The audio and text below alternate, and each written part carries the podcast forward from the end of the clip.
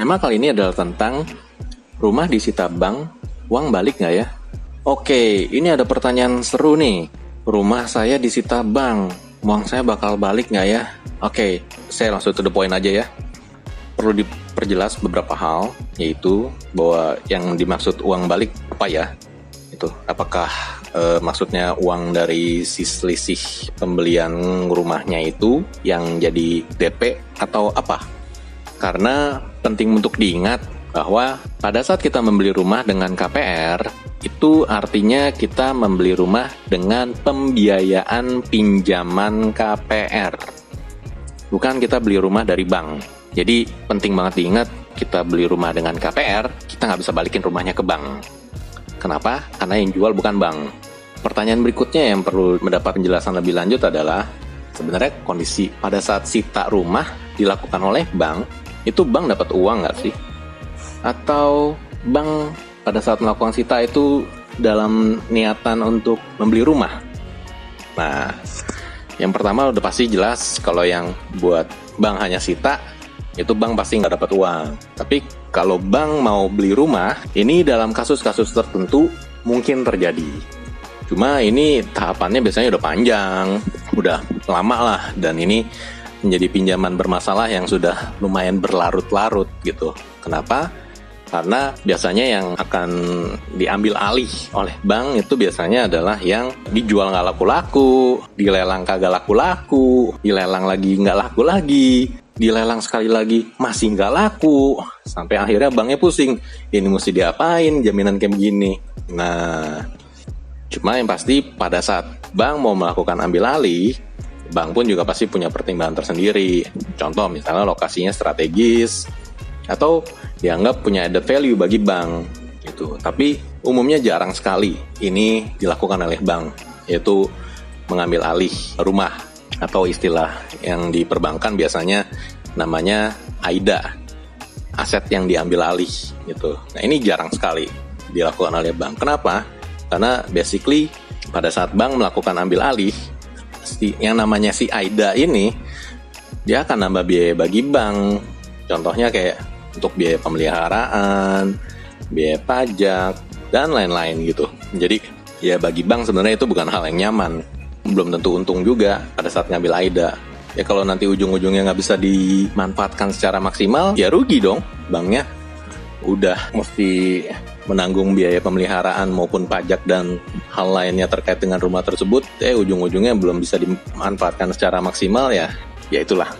Itu risikonya bank juga sih, tapi gitu. Oke, kita lanjut ya. Nah, terkait dengan Adi yang rumah disita bank, nah sebenarnya tujuan bank untuk menyita rumah tuh adalah biasanya untuk dia jual atau dia lelang gitu. Nah, kenapa sih bank harus melakukan sita rumah? Nah, untuk pembahasan ini kita masukin di next episode ya, karena ini pembahasannya lumayan panjang kali lebar sih.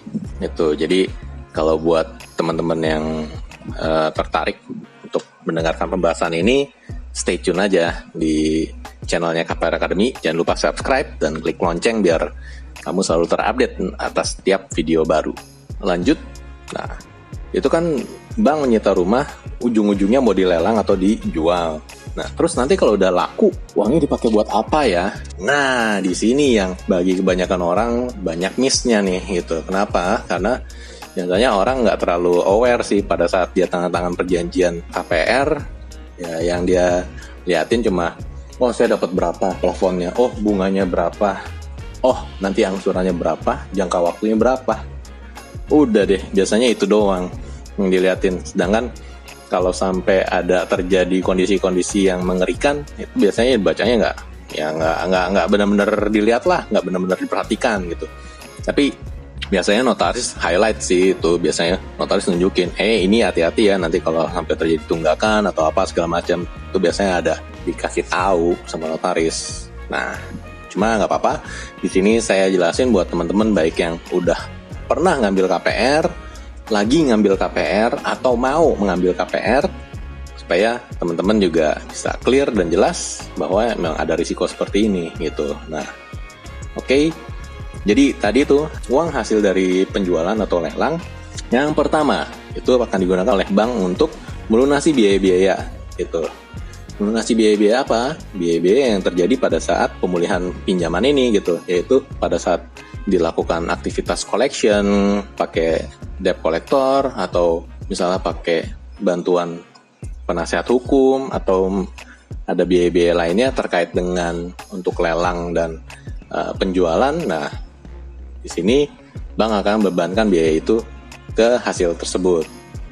Nah, setelah biaya-biaya tersebut terbayarkan, selanjutnya bank akan memperhitungkan untuk melunasi denda yang timbul. Denda lo, denda dulu. Habis denda, baru bunga yang tertunggak. Plus, baru yang terakhir adalah pokoknya.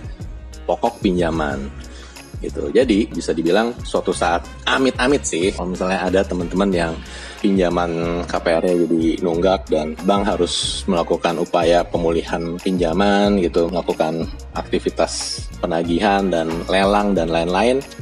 Ya, teman-teman mesti tahu dan aware bahwa ada tuh biaya-biaya kayak gitu. Jadi intinya bank nggak mau rugi. Ya udah jelas lah. Siapa pun yang kerja dan berusaha kan nggak ada yang mau rugi gitu. Jadi memang hal-hal ini sebenarnya wajar-wajar saja. Jadi hati-hati ya, sebaik mungkin kurangi biayanya bank itu dengan bersikap kooperatif dan kalau memang benar-benar udah nggak sanggup untuk bayar angsuran, ya udah upayakan untuk jual. Kenapa? Supaya semakin cepat terjual, dendanya juga makin sedikit, bunganya pun juga semakin sedikit. Terus biaya-biaya lainnya bisa jadi ya nggak ada juga. Nah ini yang penting untuk teman-teman ingat gitu. Kalau kita berusaha kooperatif dan kita berupaya juga turut e, berperan aktif untuk menjual dan cepat ketemu tuh pembelinya, nah itu lumayan banget lah intinya.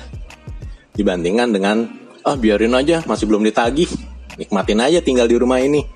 Ah biarin aja, toh belum mau dilelang ini. Nah, hindari tuh sikap-sikap kayak begitu. Kenapa? Karena sebenarnya semakin lama, semakin berlarut-larut, Semakin banyak pihak yang dilibatkan, artinya semakin besar biayanya. Dan semakin besar biayanya, ujungnya ke siapa? Ya ke debitur lah, ujung-ujungnya. Jadi, kalau kita nggak mau rugi, ya jangan santai-santai pada saat kita mulai tahu bahwa, wah kayaknya saya udah nggak sanggup nih bayar, saya bakal nunggak atau kayak gimana. Jangan santai-santai, jangan. Jangan pernah santai. Segeralah dan seriuslah dalam mengupayakan menjualnya. Terus gimana dong? Nanti kalau misalnya udah dikurangin itu segala macem tuh biaya-biaya, denda, bunga, pokok, terus habis tuh udah lunas semua. Eh masih ada sisanya nih uangnya. Nah uang yang masih tersisa itu pasti dibalikin sama bank ke kamu sebagai debitur karena memang itu haknya kamu. Tapi seandainya nih hasil penjualannya misalnya 100 setelah dikurangi biaya, denda, bunga sama pokok ternyata masih menyisakan sisa utang pokok 20 atau 15. Wah, ini gimana ya? Ya, ini sebenarnya bank bisa tetap tagih lagi sih ke kamu. Kenapa? Karena memang secara perjanjian memang dimungkinkan untuk hal tersebut. Bila hasil penjualan ataupun lelang dari rumah atau properti yang dijaminkan tersebut tidak mencukupi untuk melunasi hutang maupun biaya-biaya yang timbul, maka bank berhak untuk menagihkan ke konsumen. Itu ada di perjanjian. Jadi intinya kalau sampai terjadi kejadian pokok pinjamannya nggak bisa dilunasi nih setelah uh, rumah tersebut dilelang atau dijual, maka bank pasti akan upaya tagih terus ke debitur. Waduh, terus-terusan ya? Sampai kapan ya? Ya, sejujurnya ya, ya sampai banknya capek sih, sampai capek. Karena ini balik lagi ini kebijakan bank masing-masing Sebenarnya prinsipnya sederhana kok, nggak usah mikir rumit-rumit. Saya kasih contoh, misalnya nih, ada dua orang lah yang ngasih pinjaman gitu ke temennya gitu. Yang satu misalnya namanya Budi gitu, dia ngasih pinjam ke misalnya Anto. Yang satu lagi namanya Leo ngasih pinjaman ke Anto juga.